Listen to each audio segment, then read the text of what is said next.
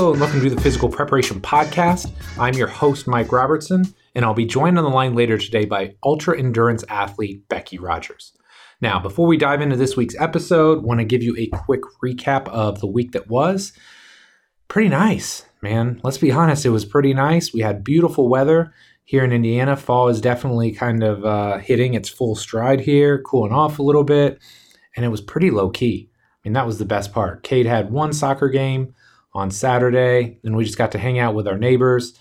Sunday, Kendall, no softball, which is is kind of rare. They had a, a weekend off, basically in case there were any rainouts. There hadn't been, so we got the weekend off. Got to go to brunch. Uh, downside, had to go purchase a new washer dryer. So that domestic life isn't always what it's cracked up to be when you got to shell out a couple thousand bucks to uh, replace appliances. But with that being said, all in all, it was a great weekend. Got to relax, unwind, and really helped me kind of recharge for this week because as the basketball training has basically died out for right now, it's allowed me some time to really dive into iFast and get back into some of the stuff that I knew I needed to work on there and things that I wanted to work on procedure wise, operations wise. And man, just today, I think for two and a half hours straight, I don't know if I got up out of my chair other than to walk to the printer and back. But lots of good stuff going on there. Excited because the fall and the winter are always our busiest times of year. We've got tons of new people starting, tons of new clients and new athletes either starting up or starting back up, you know, if they're in fall sports. So very excited about all that. So that is the weekend content, content, content. My friend, the content train is rolling strong. So if you have not checked uh, the articles this week, got a guest post from my boy Tony Gentilcore. Love that guy. Love how he thinks, and I just love how entertaining he makes fitness. So if you have not checked that out, I'll put a link in the show notes. But always good stuff from Tony. Got a new video up this week, and the podcast, man, it's it's really happening soon here. We are about to cross the million download mark. So super, super appreciative and grateful for people like you that listen to this show, that support me, that are serious about improving not only yourself, but our industry as a whole. So, love you and thank you for the support. And man, listen to this lineup of people I got coming up here. It's the one and only Chris Duffin. Man, like psychopath with regards to strength and just savant when it comes to engineering and fabricating lifting materials. So, can't wait to have him on. Ian Kadish, who was uh, Eric Cressey referral, somebody I've gone back and forth with. He's with the Minnesota Twins. I've got probably, if not the best tendon expert in the world, one of the best tendon experts in the world. So even if you nothing know nothing about tendons, they're kind of a big deal. And we're going to take a deep dive into the world of tendons, how to train them, all that with Dr. Keith Barr. And then some random guy that I thought I should probably get on the show around episode 200. His name's John Bacardi, B- B- Berardi. Yeah, John Berardi. So I think uh, when I do that show, you may want to check that one out because he seems to have done all right in the fitness world.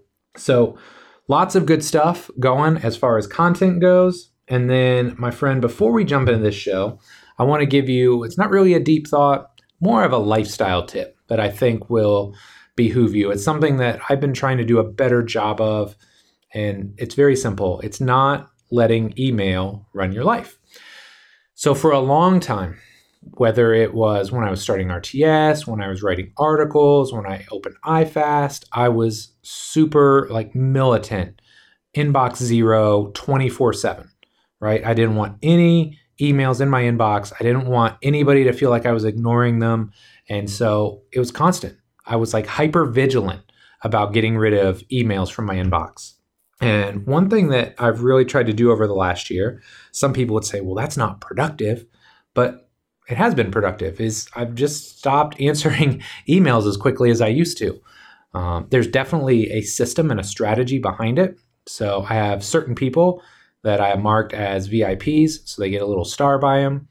There's my online clients and people that are paying me money on a regular basis. So obviously, I'm going to take great care of them and answer them as quickly as possible. But I mean, if somebody's just asking for random fitness advice or somebody's just reaching out to say what's up, like that's great. And 99 times out of 100, I'm probably going to get back to you, but it's 100% going to be on my schedule. because what I've found over the years, it's not just email now. Like in 2004, it was email, or maybe uh, in the old T Nation days, if you remember this, they had direct messages, right? People could DM you there. But now it's crazy how many ways people can get a hold of you. They can email you, they can text you, they can send you a message on Facebook, they can send you a message on Twitter, they can DM you on Instagram. Um, I'm sure there's others that I'm just failing to think about right now. I mean, if you use apps like Voxer, you know, people can send you messages on Voxer. It's it's crazy. So it's no wonder that as a society, I think we're less and less productive and less and less able to focus. So it's been a real goal of mine here lately, shutting off email, answering it. You know, I'll answer some emails every day, but I'm definitely not going to go through and clear the inbox except for maybe once a week. And I think if you adopt that strategy and you realize so much of the stuff that you get in your inbox is what the other the other person might consider urgent or time sensitive, but in reality it's just not, right? It's just how we're conditioned now. We're so focused on, oh, if somebody writes me, I've got to respond immediately. And it's just not the case. So I would I would ask you to try detoxing from your email issues that you may be dealing with, you know? Let it go don't answer stuff immediately, especially if it's not important, right? Or if it's not time sensitive. Let it sit there. It's not a big deal, right? You need time to focus on whatever's important to you, whether it's going through that Con Ed course, whether it's laying out, you know, the next 10 training programs that you have to write for the week. You need those dedicated periods of deep work, of focus where you're not answering messages and emails and texts and everything else. You got to be able to lock in, focus, and get the job done. So, something I've been dabbling with lately. I would love to hear your thoughts on it. Have you done this before? Have you tried it? Have you been successful? Because, at least for me here lately, I've been very happy with the results. I feel like I'm more productive. I feel like I'm better able to concentrate. And ultimately, I don't feel like I'm tied and slave to my email anymore. So that does it for me for today. We're going to take a quick break and then we're going to jump into this awesome show with Becky Rogers. This episode of the Physical Preparation Podcast is brought to you by Momentous. For many years, I simply disregarded the age old advice of getting liquid protein in either during or after workouts. Part of this was due to the fact that most had so much crap in them, I didn't want to put them in my body, and others might have been high quality, but tasted absolutely disgusting. However, if you're looking for a protein that's not only high quality, but also tastes amazing, you need to check out Momentous.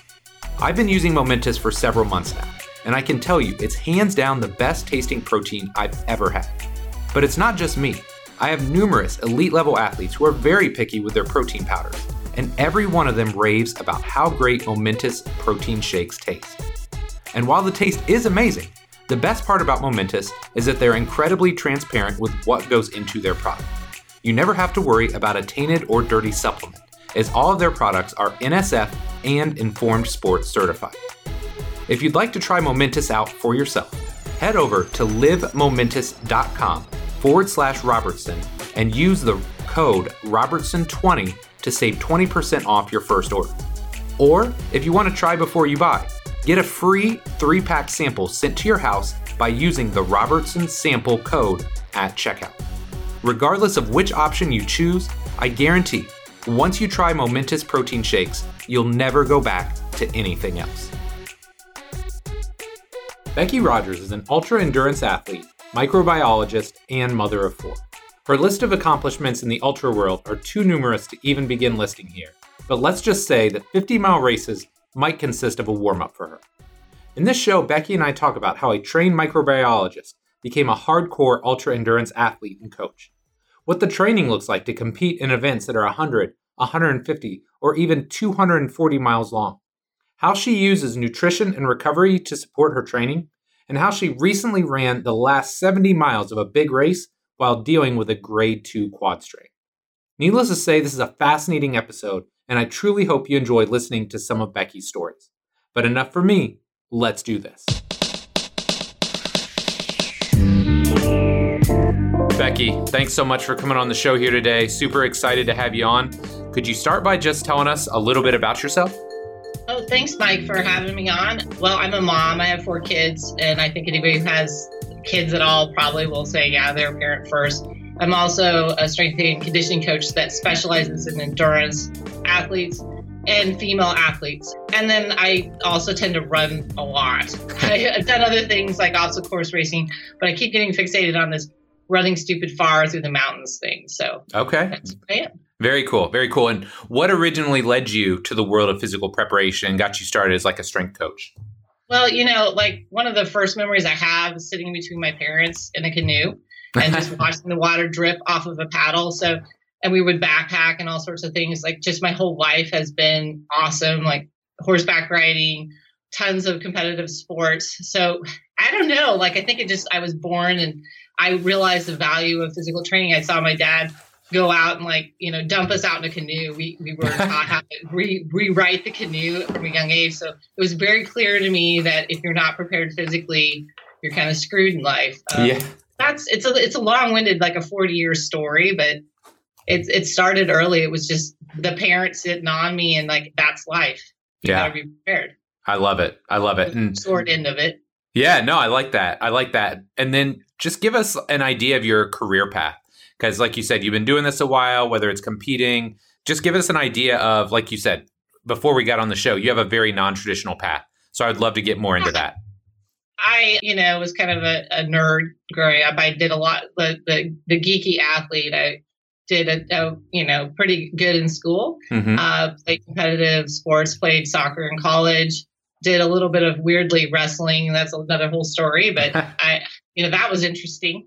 Softball at a pretty high level and you know just track loved sports in general but i was very career oriented so i went into microbiology and chemistry and worked in the lab and kind of got older had some kids four kids mm-hmm. you know get a little out of shape i was still running and in college i ran i guess i was running like 130 miles a week from what we can figure out based off the hours largely it started as a training program for the college team you know preseason and you know six mile runs which i never was a person who liked doing running outside of with a ball you know right I, right. i kind of got i don't know what happened. I just started really enjoying the process so i'd use it for stress relief.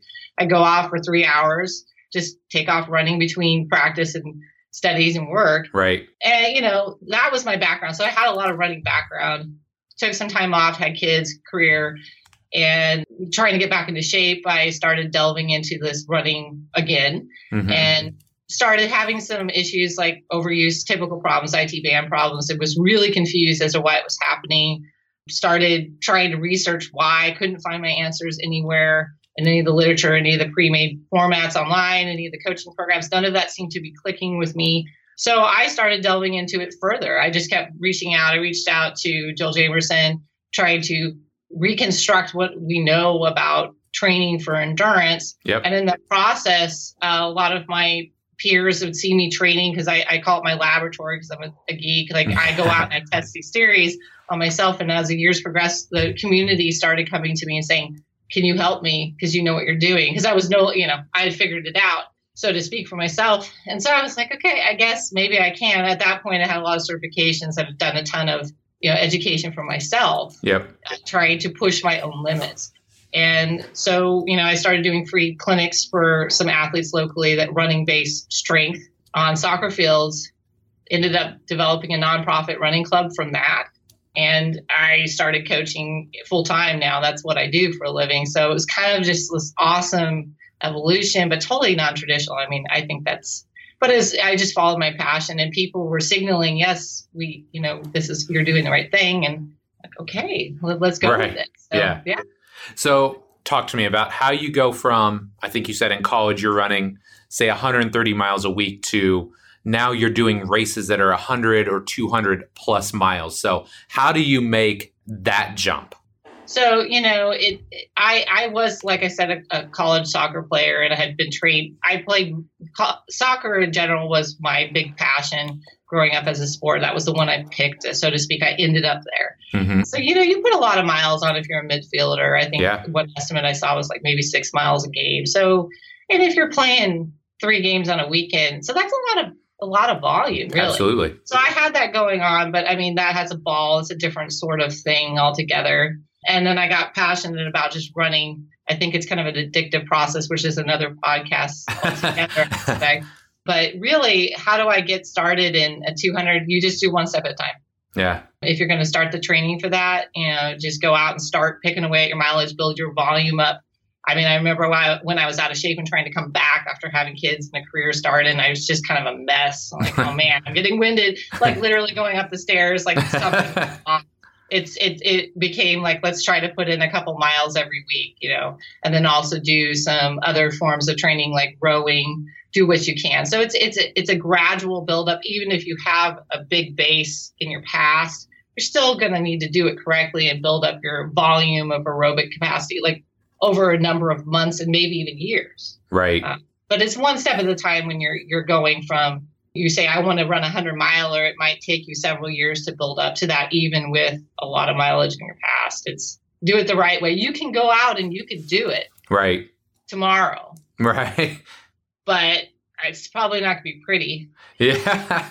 You might yeah. be pretty wrecked. And I've, I've known a couple athletes that have done that just to prove to themselves that I can go out and run a 50K with no training right. on my 30th birthday.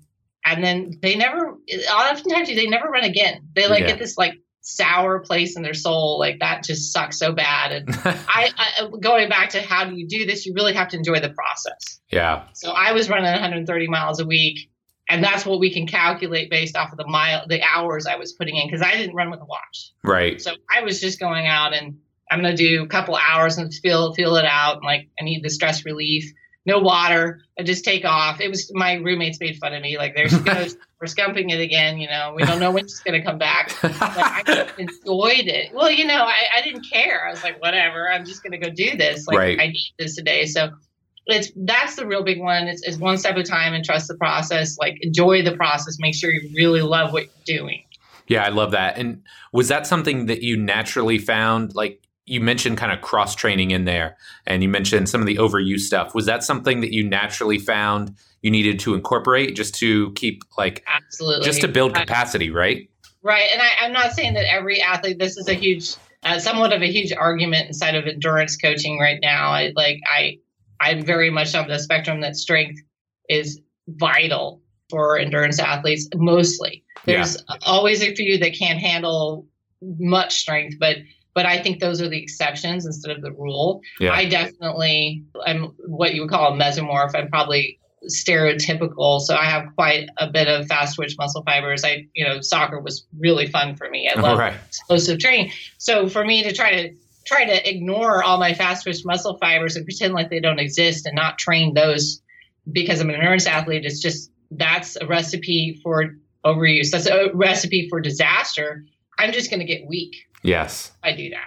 And so I, I, you know, as time went on, I recognized that that's what's going on. Like I, I can't just train the slow twitch and like ignore the rest of my body. I'm yeah. not built like some of these really elite marathon road runners are just beautiful gazelle creatures, but I am definitely not built like that. And I think most humans are probably not. So, yes, I, I naturally gravitate towards some of my more soccer based plyometric type training. I started incorporating that stuff back into my programming and use some Joel, Joel's techniques, Joel Jamieson's techniques, and some other folks' techniques, and created kind of my own process for fixing the problem. So I love it. I love it. So that kind of goes seamlessly with my next question because I know you and I have both obviously been influenced by Joel and he's just such a wonderful resource when it comes to conditioning.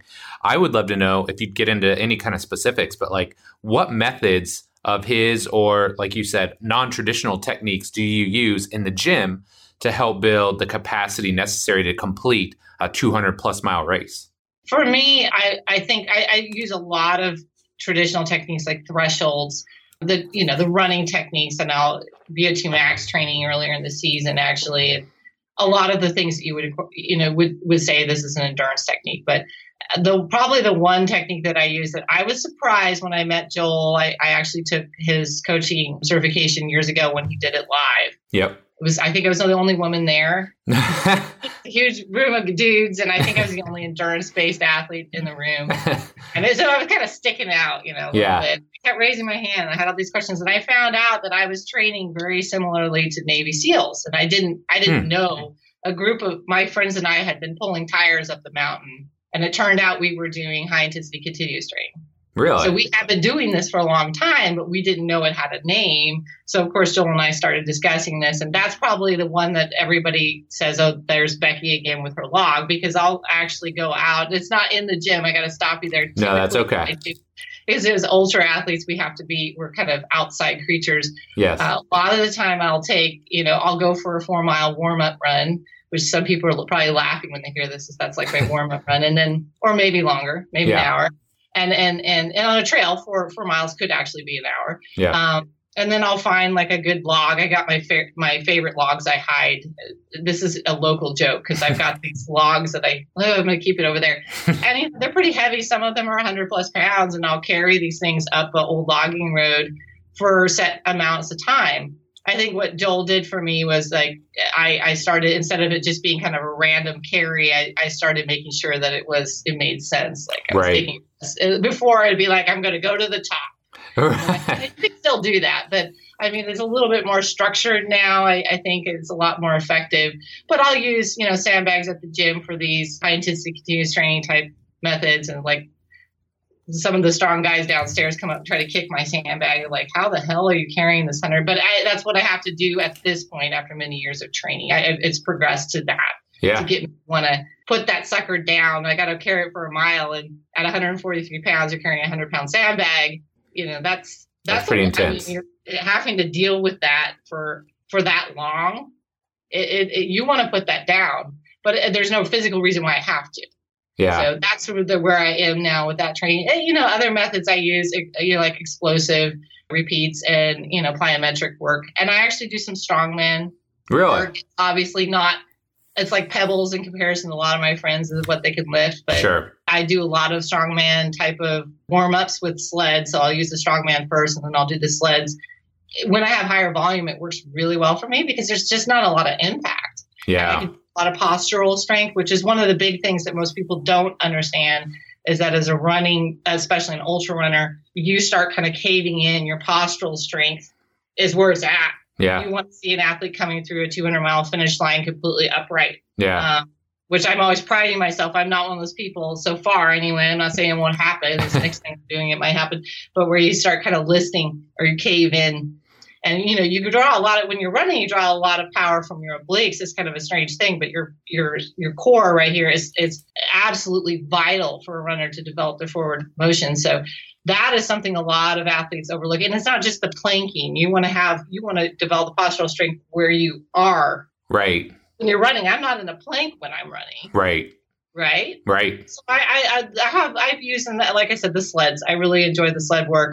Also some other interesting stuff i'll incorporate maces because i'm also an obstacle course racing athlete. So i found mace training ropes Tyrolean traverse. I'll do Tyrolean traverse repeats. As kind of a way to break it up wait what are um, those i have no clue you know when a rope is hanging over a lake or something you gotta traverse over it oh okay that's not exactly what i was thinking of but okay so like because i i've, I've done some obstacle course racing as as kind of a side sport that I sometimes do. I have an eight foot wall. Like I'll, right. I'll do some explosive stuff and I'll actually, instead of a medicine ball at the gym, I get kind of bored. So I'll do the same type of strength training, but I'll incorporate other things that are different tactile. Like I, I feel like, sure. you know, because for a running athlete, a lot, a lot of time we don't want to necessarily put a ton of load on us. Yes. But I think it's good for your mind to have to pick up a sandbag or pick up a rock.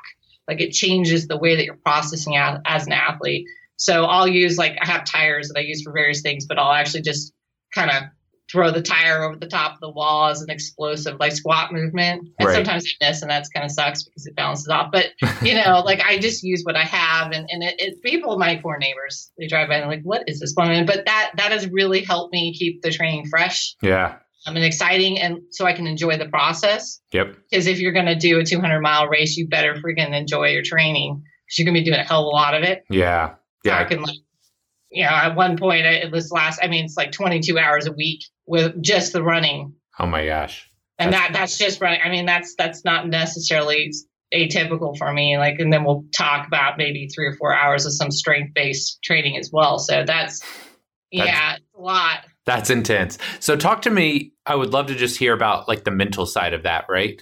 So you and I, I think it's pretty fair to say our competitive endeavors have been on opposite ends of the spectrum, considering I competed in powerlifting. So I know this is probably going to really suck. And I'm really scared for three to seven seconds mm-hmm. versus you going into a race and knowing this is going to take hours or potentially days. So, how do you gear up mentally to be ready for just the sheer breadth of time that you're going to be exercising for? So, I think that's an interesting point, like the so called opposite end of the spectrum in sports because I, I, like lifting and I sometimes lift what I would heavy for me. Yes. During the winter time is typically when I do that when I don't run as much. And I've so I've kind of gone through this because if I have any doubt before I'm going to go and try to do a max lift, which I sometimes do, I'm kind of known for doing heavy lifting in the endurance community. I will fail the lift. Yes. So it's not that one's easier or harder than the other one.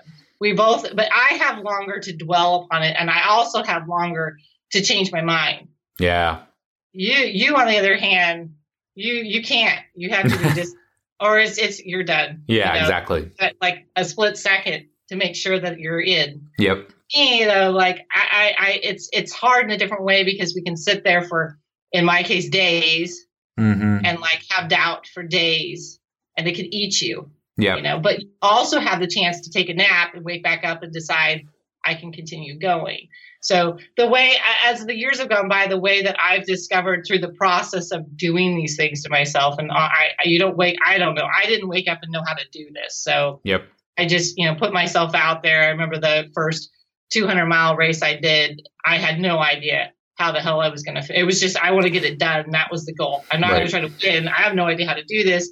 The furthest I've ever gone is 120 miles, so I'm literally going 240. Wow idea how. I mean, I remember standing at the start line and realizing I got scared for about 10 seconds. It just fluttered in, and I was just like, breathe. It left. And then I just turned to my, my crew that was going to help me at the aid stations and said, uh, I'm just going to take a little walk around the park. and I was totally fine. Yeah. Everything, I was just like, I'm just going to go for a jog. Yep. And that's basically what I did. You know, there were some moments where I'm like, ah, this is kind of burning. Like, I don't really know how I'm going to get back up again. But I just kept thinking to myself, it's literally just you can do it. You just got to take one more step. Right. So I love that mindset. Everybody's got their techniques, and I'm not telling you how you should start because I think that's part of the reason why we go when we run or walk or whatever it is 200 miles, 100 miles is because we're trying to learn how to process the fear and, and deal with ourselves. Yeah. It's kind of, I, I think I've mentioned before that I, I don't run for buckles. I am super competitive with myself. Don't get me wrong. I, I really want to go for that FKT, but right. I'm honestly, I'm, I'm trying to, to see who I am yep. in this process. I'm, I'm delving in because you have a lot of time to deal with yourself out there. Yeah, that's awesome. This conversation, and you're going to realize how not, not great of a person you are, but you're also going to realize where you can make changes in love- that. It's a little bit different than than max lifting. I you know, but at the same time, I don't know, man. Like if I if I have any doubt going up to that bar, yeah, I will just walk away. Absolutely. I, mean, I, have done it enough to know, man. That that was just my mind that did that. I could totally lift that. What was yes. I doing? Like, right? Yeah. So it's not really that different. It's just that I have to spend a lot of time dwelling right? on it. That's a good way to put it. Yeah. Yeah. That's, that's interesting. So tell us a little bit now that we've talked about your training and your background and all that tell us a little bit about your current racing goals and also what a and i'm going to use air quotes here average training week would look like for you right now i, I like the air quotes uh, average right now so my my racing right now is kind of not i'm done with typical racing so i just finished bigfoot 200 which was my big event. I'll, you know, did a number of 50Ks and 50 milers and all the way up to finally got to the 200 at the end of this year. But in a couple days, I'm doing a 450 miler, but it's it's not a typical race. It's actually trying for a fastest known time on a route. So that's that's okay. where I've ended up. I'm kind of outside of racing now. I'm going into what we call long, long trail running, and there's nobody out there but you and the, and the clock ticking, right? right. So, and trying to get it done is a is it, this is a practice run for my big, huge race, quote unquote, uh, next year, which is 2,650 mile attempt on the PCT. So I don't anticipate have doing a lot of racing. I might throw a couple 50Ks in for just, you know, warm up, you know, just I don't know. I, I, can't promise there's one locally I really love doing. It's like a right. party out there, but okay. Uh, not really anything serious except for these long trail fastest known time attempts. So, okay. So that's, and the typical week of training right now, that's that air quote is yeah, right now, I mean, I, I was at one point a few weeks ago before the 200, I did an entire eight day of t- eight to 10 hours a day on foot, which oh I was gosh. carrying a big bag. It was a self support fast pack thing. So we run walking, but in the a few weeks prior to that, I was doing, I think it was 22 hours. I did a two eight hour week, you know, over the, I carry a tent and everything. Right. But then I was doing like a couple one hour easy jogs during the week, like to prepare for that. I don't do a lot and do a little bit of strength training, mostly tempo lifting with a high volume. It tends yep. to be what I do. And maybe a little bit of sled work or strongman carry type of things. It depends on what I've constructed for that, that phase. It de- the year it changes. But right. Uh, but in like you know preseason, what I'd say winter build, like which I'm going to do after this 400, I'm going to cut all my mileage back to just a few hours a week and do a lot of rowing because I prefer to do that in the gym yep. and a lot of heavier lifting. And it's going to go on for several months. There was some debate between Joel and I about whether or not I was going to do build this year, but I feel like I'm kind of I got to rebuild the strength. I, it, this long stuff does start taking it out, even if you have you know special mutant powers to keep your muscle, you're you're right. still going to get 400 miles is still going to chew you up. Absolutely, absolutely. So, one final question on that: How do you envision that changing to get you ready for this 2,650 mile endeavor that you have lined up? What do you mean that my what changing? I mean, what are you going to have to get like your volume even higher than you've ever had it before to get it to where you're comfortable doing that or yeah, this is a good question. Right now, like I, I have, I've been consulting with Joel Jamieson on it just because he's the recovery expert, right? Right. And so I reached out to him to privately help me figure out what might be possible, like throw some ideas out because I don't have any information on that. This is like we're we're guessing, best yeah. guesses. There's a lot of best guesses going on. Yeah. Um, and the build, I was wondering, do I have enough time to do this to cut my mileage down? Right. And at this point, I, I feel like I, I'm looking at just my strength, and I, I typically very strong. And I'm not feeling that way right now. I'm like, nah, you know, I, I got to do at least eight weeks worth of build. I'm thinking more like 12. And then I'm just going to ease back in my volume. A lot of what you do in the long trail is power hiking, fast packing, where you run walking. Like, honestly, most people don't understand that at a certain point, a 20 minute mile is very rapid.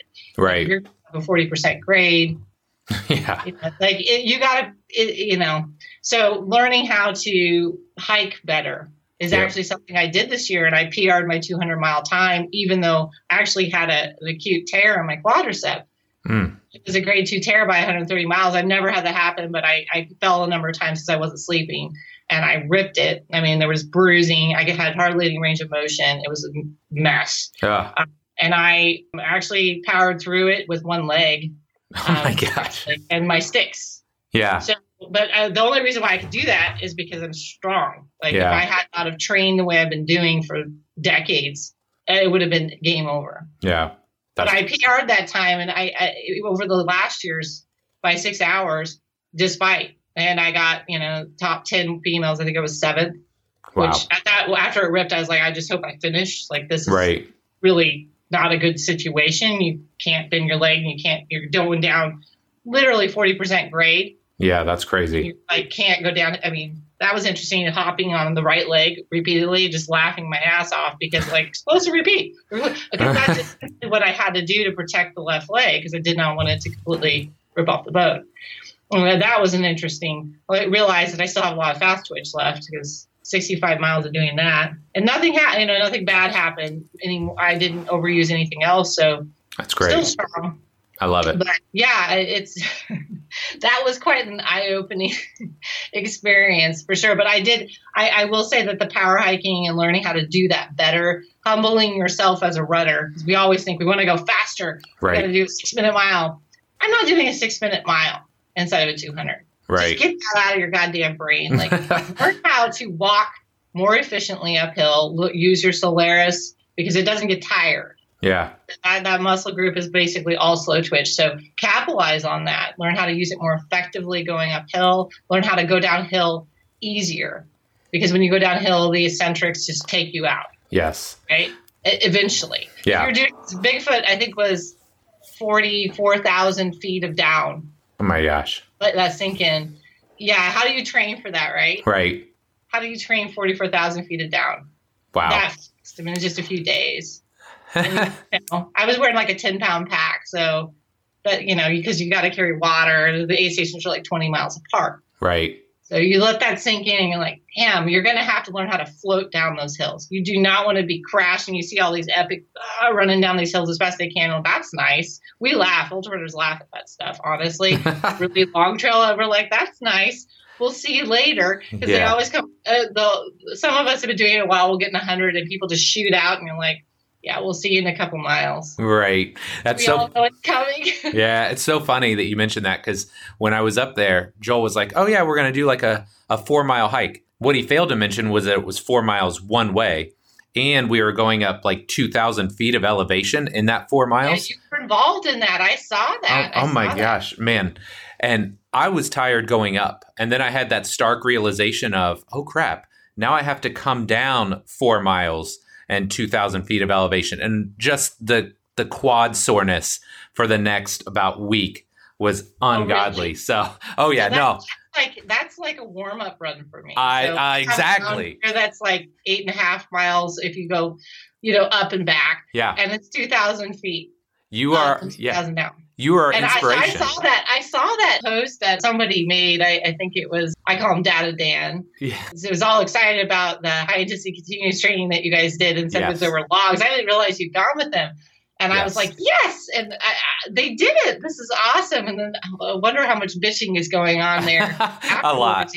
So A that lot. that, but that is kind of a sample of. So now you know. yeah no i have a very good understanding of what you do now and that's why i wanted to get you on here. So let's steer in a little bit different direction because i love talking about the training side but we also know like there's a supportive side to all this as well. So i'd love to talk about your nutrition. What is your diet like and how on earth do you fuel your body to produce energy for such an extended period of time? So I think you probably know this, but obviously I can't eat enough to actually produce the amount of energy I'm using yeah during these events. So I don't even try to do that. Hmm. That's just that's just pointless. Like if you you put in if I try to gorge myself on three, four hundred calories an hour, I'm just going to end up in GI distress. And done. yes I've done that before. I made that mistake before. Everybody usually, you know, we try. You think I got to put it all back in. I've got so much fat on my body, even being fairly lean, that I don't really need to worry about that for most events. Even on the PCT, I suspect, even with like about a 50 day, 50 to 52 day push, I don't think that it's going to be much of an issue, even at that extent. It's not quite long enough. right I I have enough fat. So what I typically do, and I'm a mesomorph in this, and I'm also a female, which actually matters in diet, as we've now discovered with the new studies that are being done. I typically eat a very balanced macro, so every day. So Mhm. it's pretty balanced. The protein levels are might be questionably high. Um, at least one gram per pound is about 140 grams of protein, quality Yeah. protein, at least. Sometimes I don't stress out. Like it, I know I'm like if I'm famous for like if there's a chicken, I'm going to eat half. I just my life. So very high in the protein intake. As soon as I get up, it's like 30 minutes. And this is another female athlete thing. I tend to eat a lot of protein, like 20 to 30 grams within 30 minutes of waking up. Okay And then a little bit of carbohydrates. I definitely eat carbohydrates. yeah And the carbohydrates and fats, because I'm a female athlete, that the levels of those switch naturally during my month. okay So it's very much hormone dependent, unlike men. So I don't stress out about it. I, I have I follow pretty balanced. There's just a little bit of difference in the fats and the and, and the um, carbohydrate load depending on the week. Uh, during my events, I eat the same. The long events, I eat the same balance. So like Pro Bars, one of my big favorites. They're pretty heavy in calories, but I'm literally eating one little bite every 15 to 20 minutes okay and that's you know or a peanut butter and jelly sandwich. I mean, it's real basic stuff, or a hamburger, and yes, with a bun, yes, Yes. with uh, everything on it. Like I'll I'll pack it, and I'll depending on the situation, a grilled cheese sandwich. Yeah, you just eat a little bite of it. For me, that works. But the more important part of this whole thing is my hydration.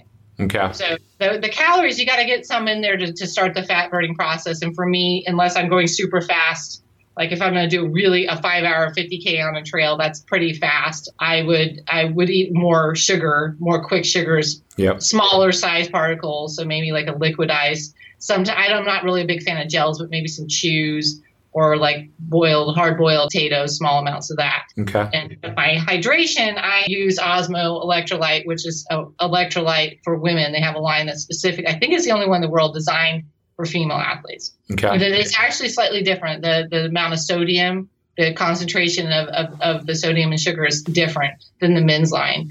I will tell you, I, I am sponsored by them now because I started using this product and after what 30 years of having random GI distress at various sports. Like I would try everything out. I think I've tried every electrolyte on the market. And there would be a week or two where it worked great. And then all of a sudden it wasn't working. And I couldn't figure out why. Well, now we know it's because females' hormones are different and we have different requirements to get the water in our gut for, right. during two weeks out of the month. And so I switched over to this. Said, I'm going to give it a try. I the science is good on this, and you can look them up. I it's Osmo Nutrition on YouTube, and they have some interesting stuff explaining how hydration really works is between men and women. Once you get that hydration correct, everything else starts falling into line. Okay. You no longer have any GI distress. It's, it's, unusual if you're pacing correctly and you're eating small enough amounts periodically. Yep. You don't get as bad of blisters the muscle cramps that you thought you were getting aren't really muscle cramps like like you're hydrated again like you're not mm-hmm. tired you're just you just need to i have some old injuries that i've you know years of sports you have some things that when you're i'm 40 so sure. things are kind of flaring up and like 20 miles and you're like oh man there goes the hit you know but i discovered if i'm like i'm dehydrated i need to drink more you know my electrolyte and gone it's really? like it's just gone within minutes. Yeah, it's it's amazing how much that hydration. So that's one of my keys. It's also a key to recovery. Like I I I literally drink this stuff. Like it it, it works so well. I use it primarily when I all training sessions are usually around two hours long. I won't eat anything during that time. Like that goes into how I'm training my body. But I I'll drink by Osmo. I'll eat prior to the workout and I'll eat immediately after the workout. 30 grams of protein and then some carbohydrates by like bananas, something not super high in fructose. So yep. that's key for female athletes, especially when they're older like me. Don't depend on all their fruit as your, I mean, bananas are actually berries, so it works out.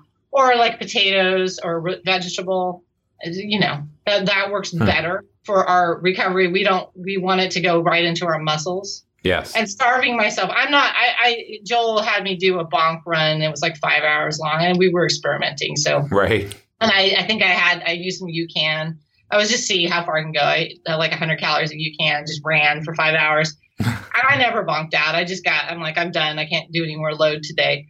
And then I came home and I lifted. Was this is crazy stuff that we do? And I kind of sucked. To say that was a three out of ten. That was a little sucky, but I, I didn't ever i can do that like if i need to i could go pretty much forever at a moderate pace like i don't train that way right so I believe uh, I, I I am certified through Precision Nutrition and go through those interests. I did that to just inform myself. And you go through that course, you'll you'll realize like how many pathways the body has to, to solve the problem.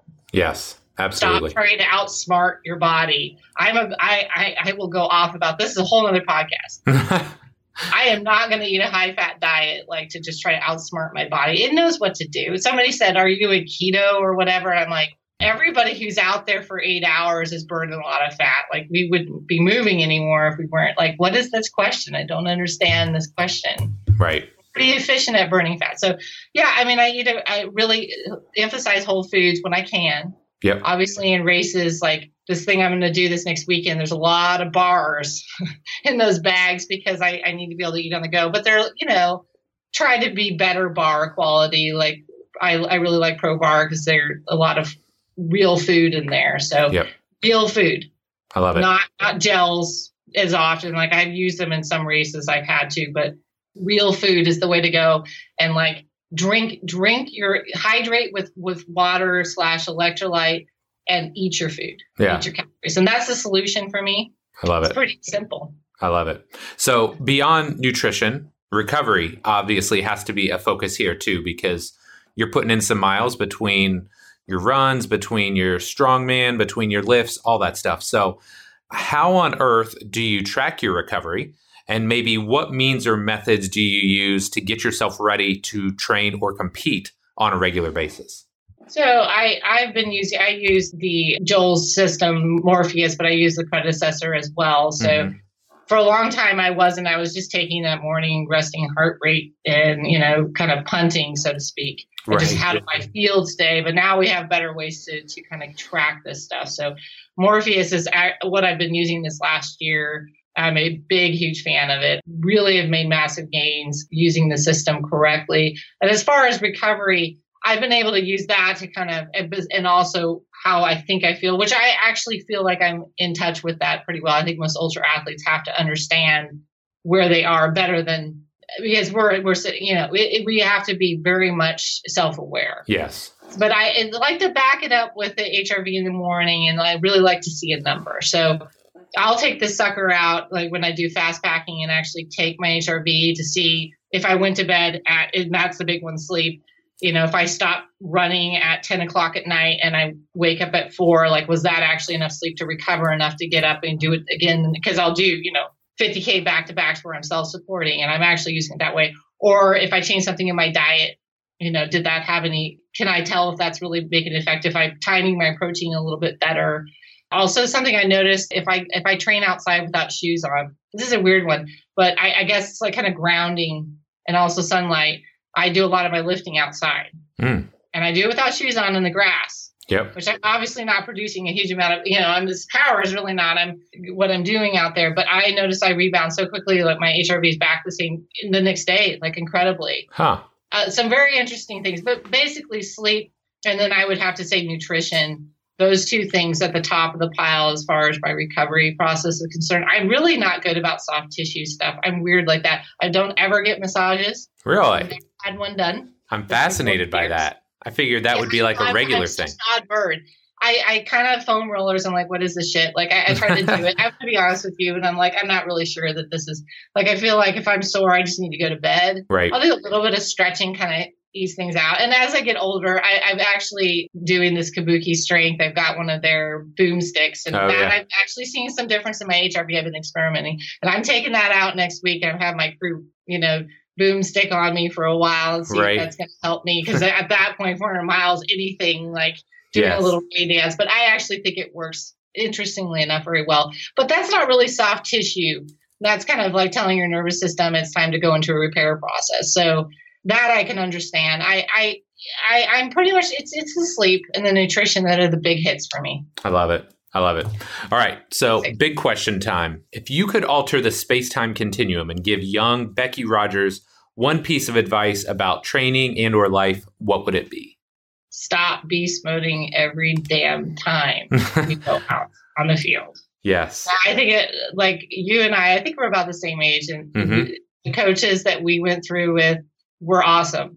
But we were pretty much taught to kill it every time. I yes. think that's that's you know like and, I, and some of that you know yeah concentrate and maybe this is when it counts. That's the the motto that I was taught by a coach that's still working on a Jeswood High School. Like the girls are, I think we're the top of the country, the soccer coach. We hmm. were, you know, but that was his saying. I, I was fortunate that you know, be coached by him and, and and but he was using it in the right context. He was, you know, focused. Yeah. Focus on recovery. Focus on your footwork. Focus on relaxing. So he he was the one who kind of yes, this is when it counts. This is this focus instead of beast moding. It's okay to beast mode once or twice a week, or yeah. like if at the end of your race, yes. everything's falling apart on you physically, and you're going to run through that line. Now it's time to beast mode, and right. you may be only doing a 15 minute walking pace, and that's beast mode for you. But there's times to turn that on, and you'll be more effective. That goes into Joel's recovery theories, which I definitely are. That's what I do now.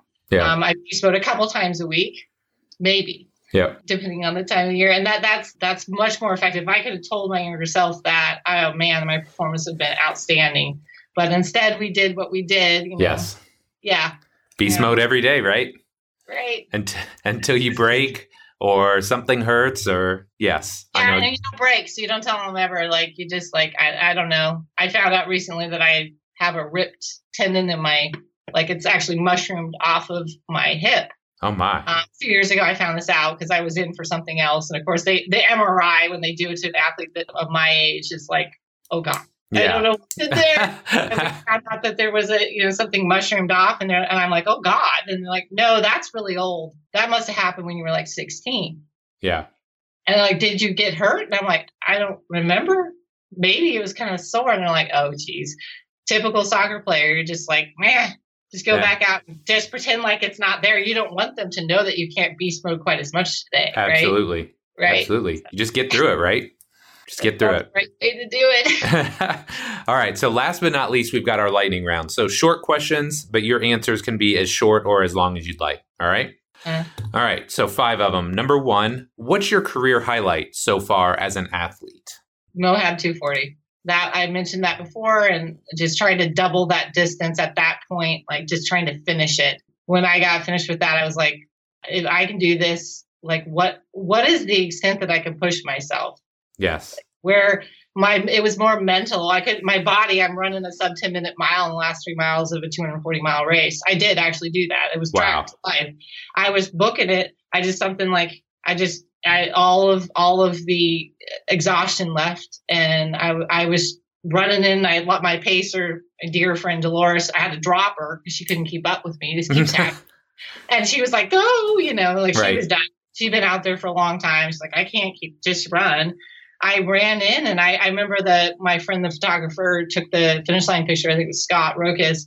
And I, you know, and I got, you know, a couple days later, he downloaded it and I just got my mouth open, standing at, you know, at the other end, like, what just happened? Right. Like, how, like, this is, wah, like, how, how much further can I go? Is there actually a limit? Right. So that, I would say that's been a career because it stuck with me. I've done some other crazy things since then, but man, that, that was a really profound experience. Give us a rundown of what that race entailed. So this is a follow up to that.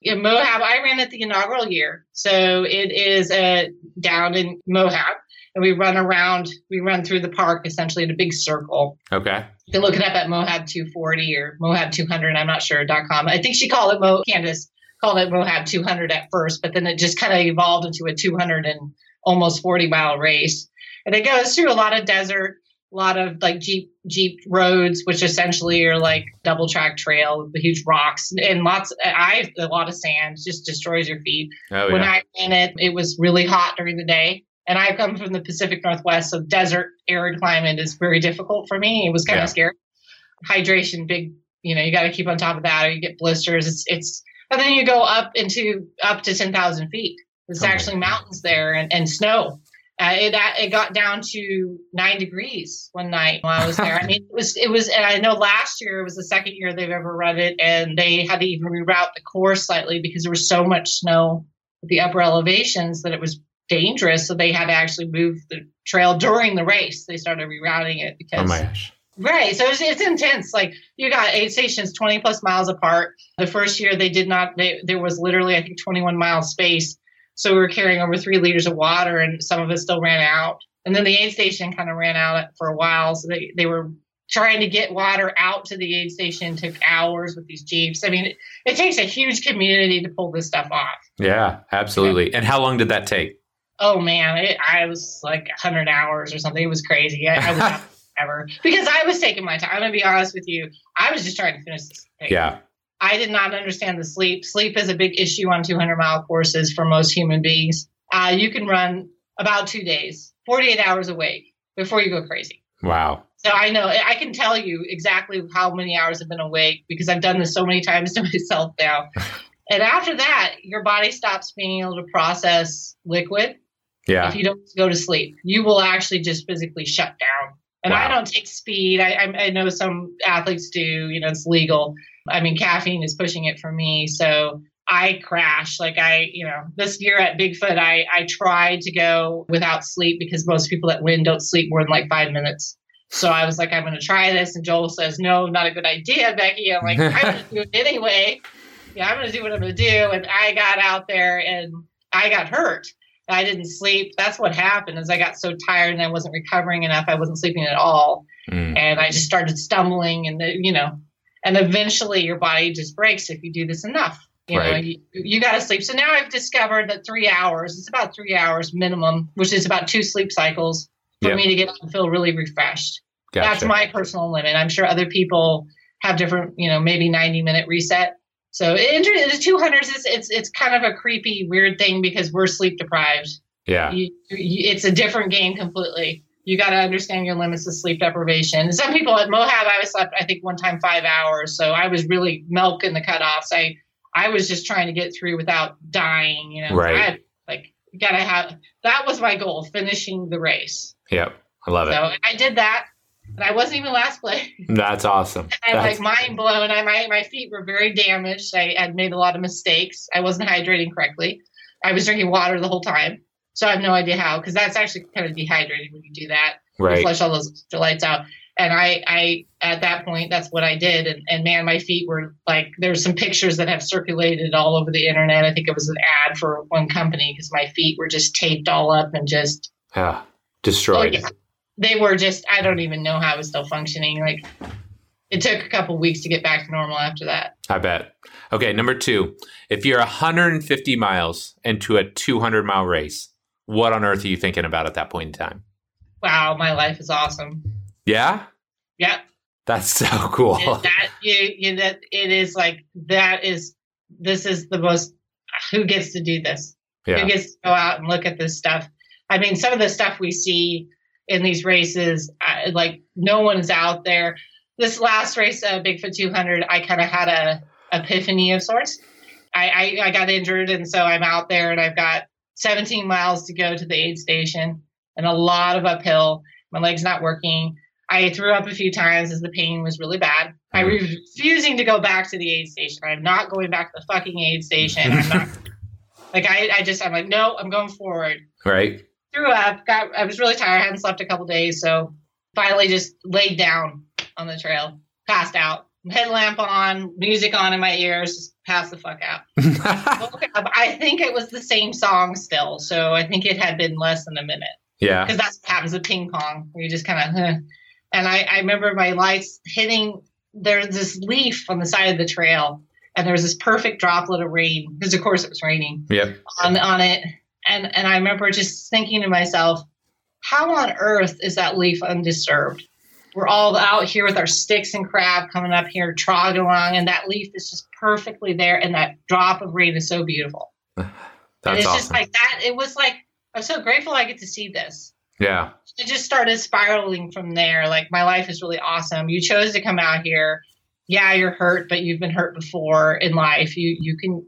It's just a goddamn hill. Right you, are and it just fine from there. Like the moon, one of my the competitors, one of the female athletes that I've been trying to stay with when she's so fast, and she came up behind me and discovered that I was having a problem because she caught me. And instead of being so vicious, like most people would envision this happen, no, no, no, that's not what she's trying to help me figure out how to get downhill, how to hop downhill correctly without hurting my leg. Right. You're, you're, don't say that you're done. You're not done. Gave me a big hug.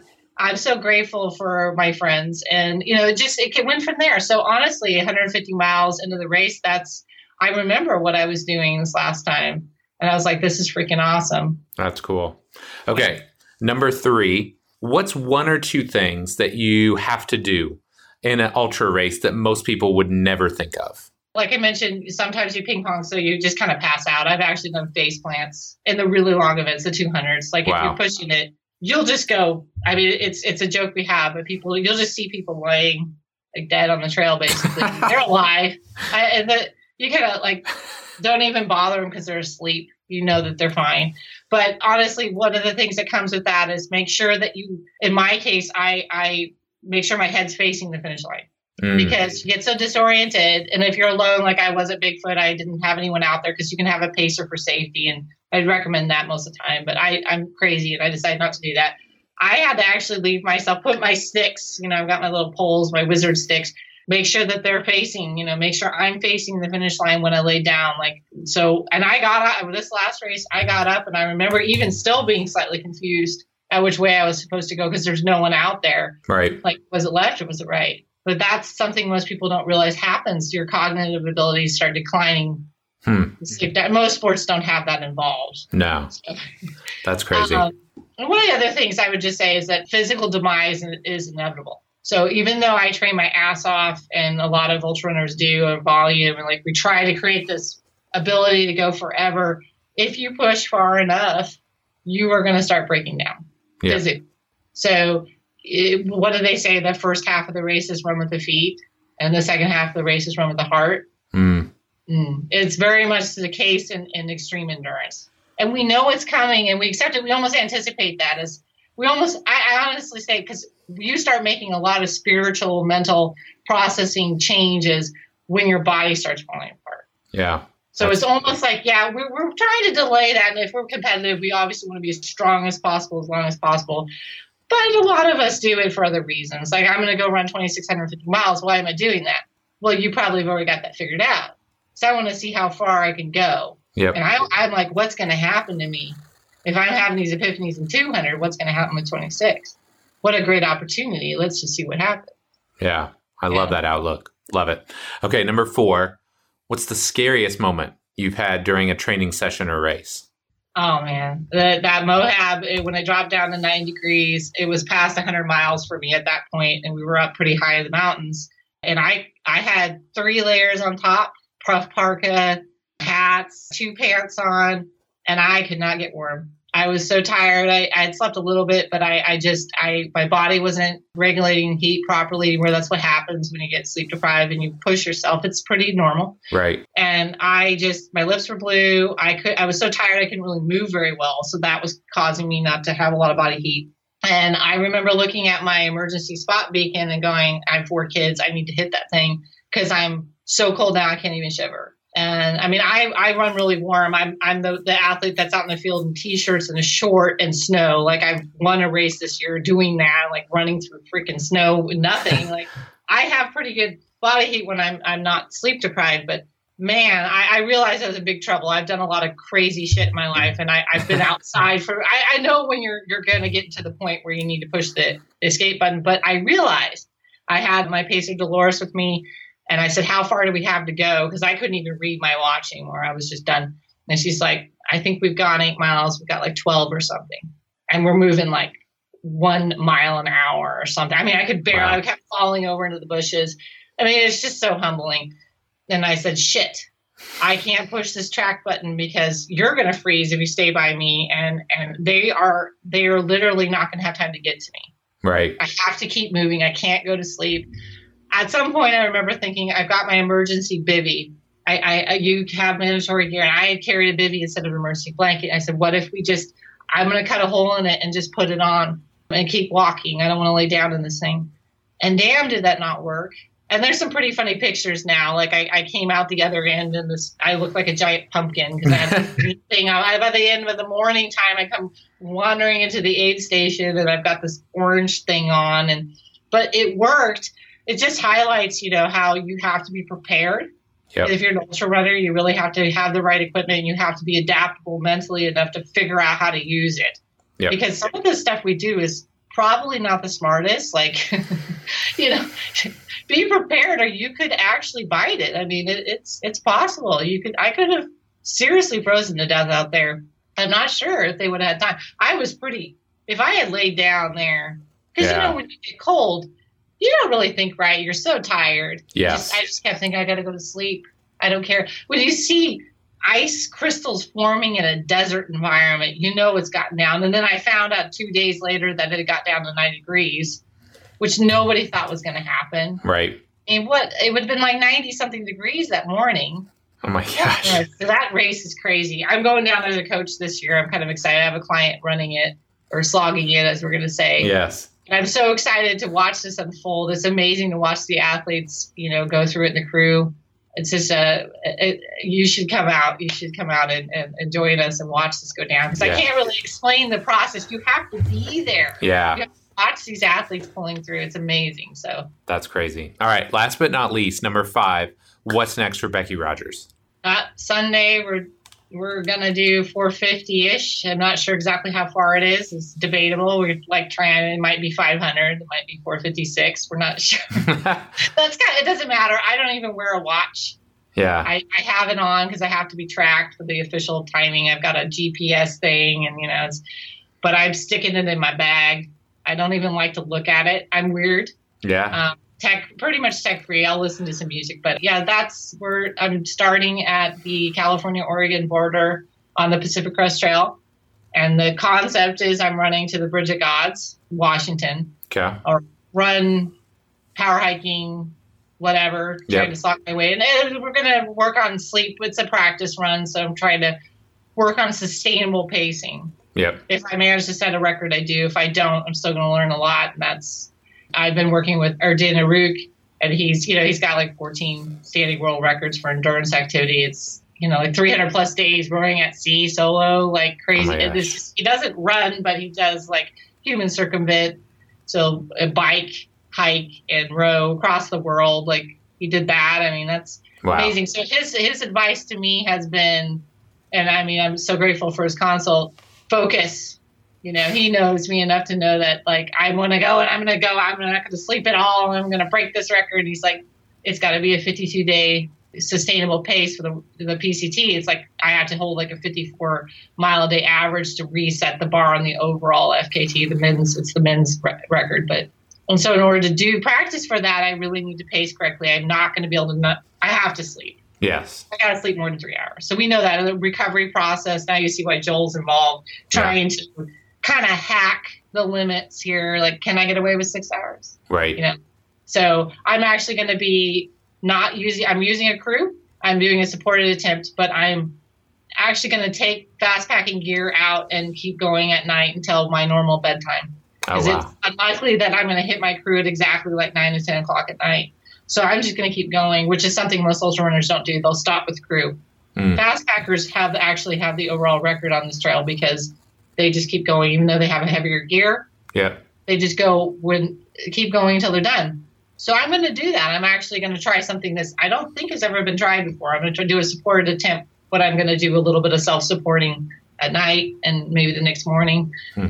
And see if that that methodology works because you know even if you're walking, if you got two more hours, that's a lot of miles if you can walk fast. Like, right. You eat your dinner with your crew and you can eat a bar before you pass out, protein shake in your little tent in the woods somewhere. And, you know, that's, that's maybe, maybe you got eight miles in. Yeah, that's true. Instead of sitting on Facebook as a fucking camper, you know, like, like, I'm in a race. Like, no, that that's not what I'm doing. So I don't know that I'll be posting a lot on social media. My husband's like avoids that. He's actually my husband is actually my crew. Okay. very usual. We're probably we don't kill each other. I don't know how. Yeah, that's great. People. Thank God for his support. He's actually coming down and going to try to push me through and be hardcore. Get back up, go again, and then my girlfriend Dolores is also going to show up here, and that, that's my crew for the PCT. So we're trying to work through our song and dance. It's it's I always say it's our our attempt because yes. I can't do this by myself. That's true. And all those people, the companies that are sponsoring me, a charity. I'm I'm going to be running for a charity next year uh, for the overall attempt. So it's everybody who's pulling together to make it happen. I'm just the lady who's stupid enough to go out there and walk for a while, but all these people are supporting this, and it's so awesome. So that's what's next. It starts Sunday. I, will have it on my uh, social. I'll have the tracker because I love it. It's alive. You can watch me struggle. I love it. I love it. Well, Becky, you've been so much fun to talk to today and really great just learning more about what you do. Where can my listeners find out more about you and what you have going on? You know, I have, I'm on social media under my trail name, The Phoenix Running. It's on Facebook and Instagram. And that's just a, that name, we didn't get into it, but that came from a friend. You get your trail name from other people. Because I actually broke my femur a number of years ago, and I, I in order, I got went nuts because I'm so used to doing a lot. So I started doing pull-ups as cardio and a lot of overhead work because I just couldn't take it. Right. I ended up going into running obstacle course races right out of that inter- injury because I had developed so much strength that I, yeah. I actually went into the elite ways of the Spartan courses and did that for a while just because I got hurt. So anyway, I, I got this name, the Phoenix Running, you know, was given to me because of the way I operate. Just reinvent yourself, and it kind of fits because I'm a process oriented person. So, yeah. you know, I want, you know, it's it's always you're you're you're burning down. You're you're going to come back stronger. That's what happens in ultras. That's yes. what we're trying to do. Maybe mentally, not so much physically, but so anyway, under the Phoenix Running, I also have the phoenixrunning.com where I occasionally write some kind of bloggy thing, but I've been so busy. Honestly, it's like maybe once or twice a year that I get to that. Right. Uh, my company, morphconditioning.com, is just my coaching site that you can contact me if you want to talk about conditioning, you have questions about it. Or I do a lot of one, I, I'm a one on one coach and I coach worldwide. So I'm set up to handle a lot of international clients. Very cool. So, yeah. Very cool. Well, Becky, again, thank you so much for coming on the show. It was really great talking to you today. Okay. Thank you so much.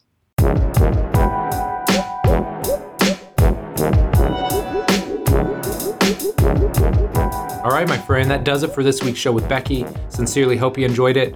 I know this is one of those episodes where endurance training probably isn't my strongest suit. Obviously, I have to do a lot of that for my athletes, but this, you know, marathon or ultra level endurance is not something that I, have ever dealt a ton with personally. So it was just fascinating to talk with Becky and to get a better understanding not only of how intense and grueling her training is, but how she has to use nutrition, how she has to use recovery, and how she has to be smart about other all those other pieces to facilitate her training and to help make sure that she can get through these just incredibly rigorous events. So, if you enjoyed this show, please do me a solid here. Share it with anybody you think might enjoy it. Again, tons of interesting nuggets in there from a training perspective, just pretty darn entertaining as well. So, as always, thank you so much for your support. Love and appreciate you, and we'll be back soon with our next episode. Take care.